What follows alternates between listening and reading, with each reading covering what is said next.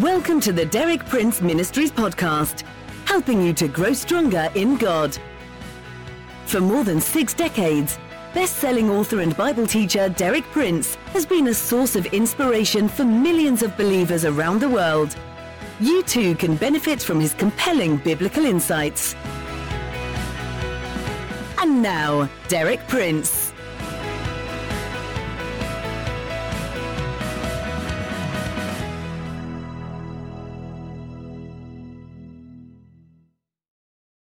In my talk yesterday, I pointed you to the perfect pattern of self humbling provided by Jesus himself.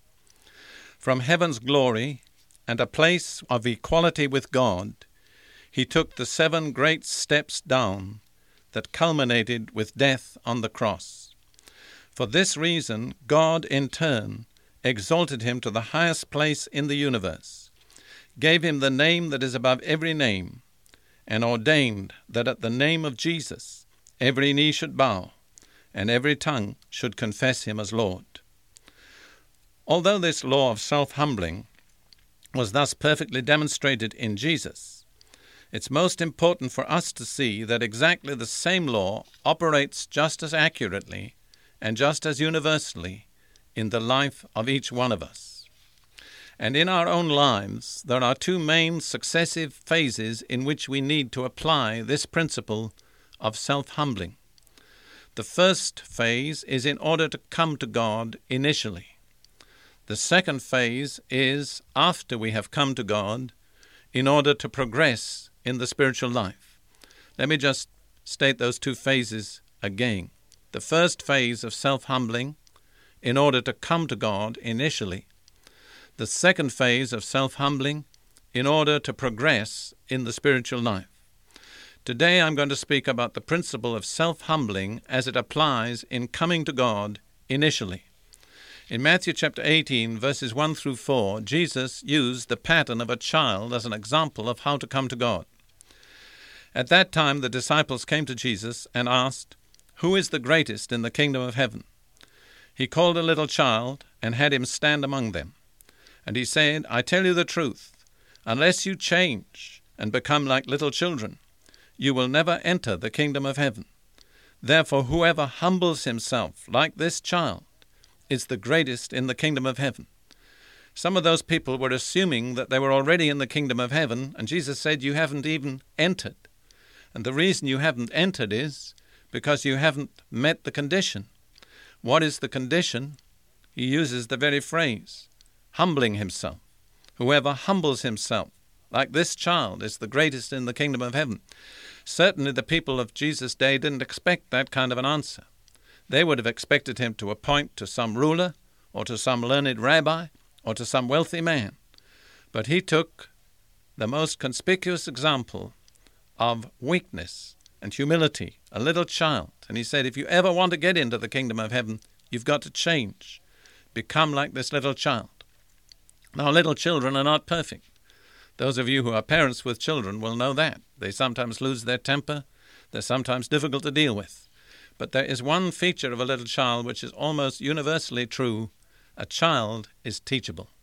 A child doesn't have prejudices and preconceptions which close it out from the truth. It receives the truth without having to prove itself right or demonstrate its cleverness. And so Jesus chooses the child as the example of how to get into the kingdom of heaven. We have to humble ourselves just like a little child. And then look at what Paul says in 1 Corinthians chapter 1 verses 26 through 29 about the people whom God chooses. Frankly, it's an unlikely lot of people. This is what Paul says, "For consider your calling, brethren, that there were not many wise according to the flesh, not many mighty, not many noble, Notice the three not many's. Not many wise, not many mighty, not many noble. But God has chosen the foolish things of the world to shame the wise, and God has chosen the weak things of the world to shame the things which are strong, and base things of the world, and the despised God has chosen, the things that are not, that he might nullify the things that are, that no man should boast before God. You see, there are three categories of people who find it particularly hard to get into God's kingdom. the wise, the powerful, and the noble. Is there anything wrong with wisdom or power or nobility? Does God have anything against those things? Not at all. The problem is that those are the three main sources of pride in human nature. People are proud because of their wisdom, their education, their cleverness, because of their power, their influence, or because of their noble birth and their social position. And so the proportion of such people who get into the kingdom of heaven is small not because there's anything wrong with those things in themselves, but because they are commonly the source of pride in human nature, and the proud cannot get into the kingdom of God. Then listen to what Jesus says in a remarkable interview with a certain rich ruler.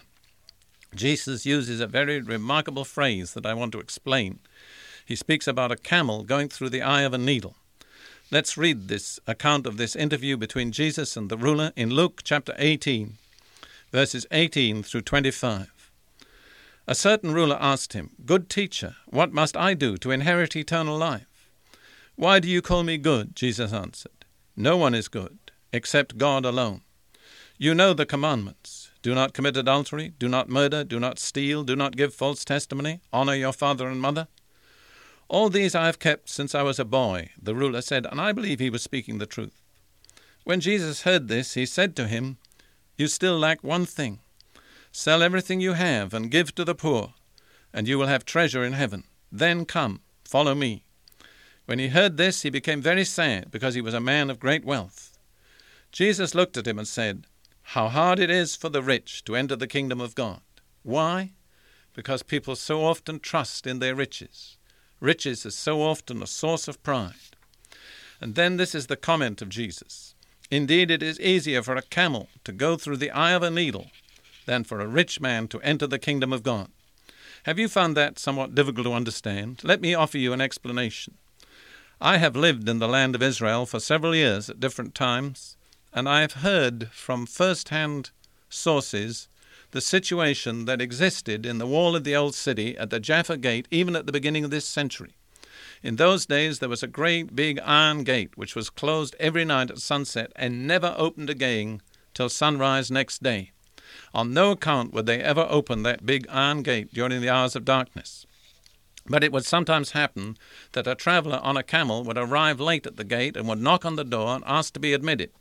And when they did that, they opened just a small gate inside the main iron gate, and then the rich man would dismount from his camel he would strip the camel of everything on its back, all the baggage it was carrying, force the camel to its knees, and then, very with great difficulty, the camel on its knees without any of its baggage could just squeeze through that small gate in the Jaffa Gate, which was known as the Eye of the Needle. And that's how it is when a rich man comes to the kingdom of God. He has to lay aside all his baggage, all his pretensions, all his pride, all his arrogance, all his independence, and he has to get right down his knees, and he can just squeeze through.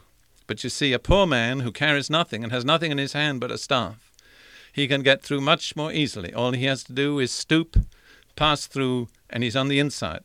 The same gate is for all, rich and poor. But so often it's harder for the rich to get through than the poor. For my closing example today, I want to turn to the pattern of a man in the Old Testament who tried to come to God in a big way and found that it didn't work. The name of the man was Naaman. His uh, story is related in 2 Kings chapter 5. He had a very distinguished background. He was a great man. He was highly regarded. He was a valiant soldier. He was the commander of an army. But he had one problem he was a leper. How many people are like that? They've got everything but a problem. So he was told by one of his maidservants, who was a little Israelite girl who'd been taken captive, that if he could make his way to the prophet in Samaria, that was Elisha, he could be healed of his leprosy. So he went to the king of Syria and asked for permission, and the king said, Go on, that's a good idea. And the scripture says he took with him ten talents of silver, that's 750 pounds of silver, 6,000 shekels of gold, that's 150 pounds of gold, and ten sets of clothing. You see, he was going to come to God in a big way. When he got to the king, the king didn't know what to do with him. He was desperate. But the prophet Elisha sent a message to the king and said, Send him to me, and he'll be healed. And this is the end of the story. So Naaman went with his horses and chariots and stopped at the door of Elisha's house. Elisha sent a messenger to say to him, Go, wash yourself seven times in the Jordan, and your flesh will be restored, and you will be cleansed. What an insult! Elisha didn't even come to the door. He just sent a message. But Naaman went away angry and said, I thought that he would surely come out to me and stand and call on the name of the Lord his God, wave his hand over the spot, and cure me of my leprosy. Naaman expected personal ministry from the great prophet, something dramatic. And then he commented, Are not Abana and Pharpar, the rivers of Damascus, better than any of the waters of Israel? Couldn't I wash in them and be cleansed? So he turned and went off in a rage. Have you ever seen the river Jordan? It certainly is a muddy river. I can understand Naaman's reaction when he compared it with the snow fed streams of his own country. But Naaman's servants went to him and said, My father, if the prophet had told you to do some great thing, would you not have done it? How much more then when he tells you, Wash and be cleansed? So he went down and dipped himself in the Jordan seven times, as the man of God had told him and his flesh was restored and became clean like that of a young boy. You see the lesson? He had to lay aside everything, just like the camel that was going to get through that tiny gate. He had to lay aside his rank, his uniform, his wealth, his position, his prestige. He had to take off his clothes and expose that leprous skin of his. But when he did that, when he humbled himself, when he fully obeyed and went down into that river and dipped seven times, then he received his reward. What a beautiful picture of a man who tried to come to God in a big way, but learnt to humble himself and received what God had promised him.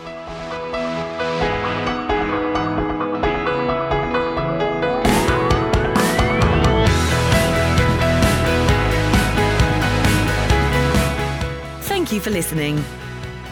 For more inspiring teaching, visit our website at dpmuk.org forward slash podcast and like our page at facebook.com forward slash DPMUK to join our online community. Derek Prince, teaching you can trust.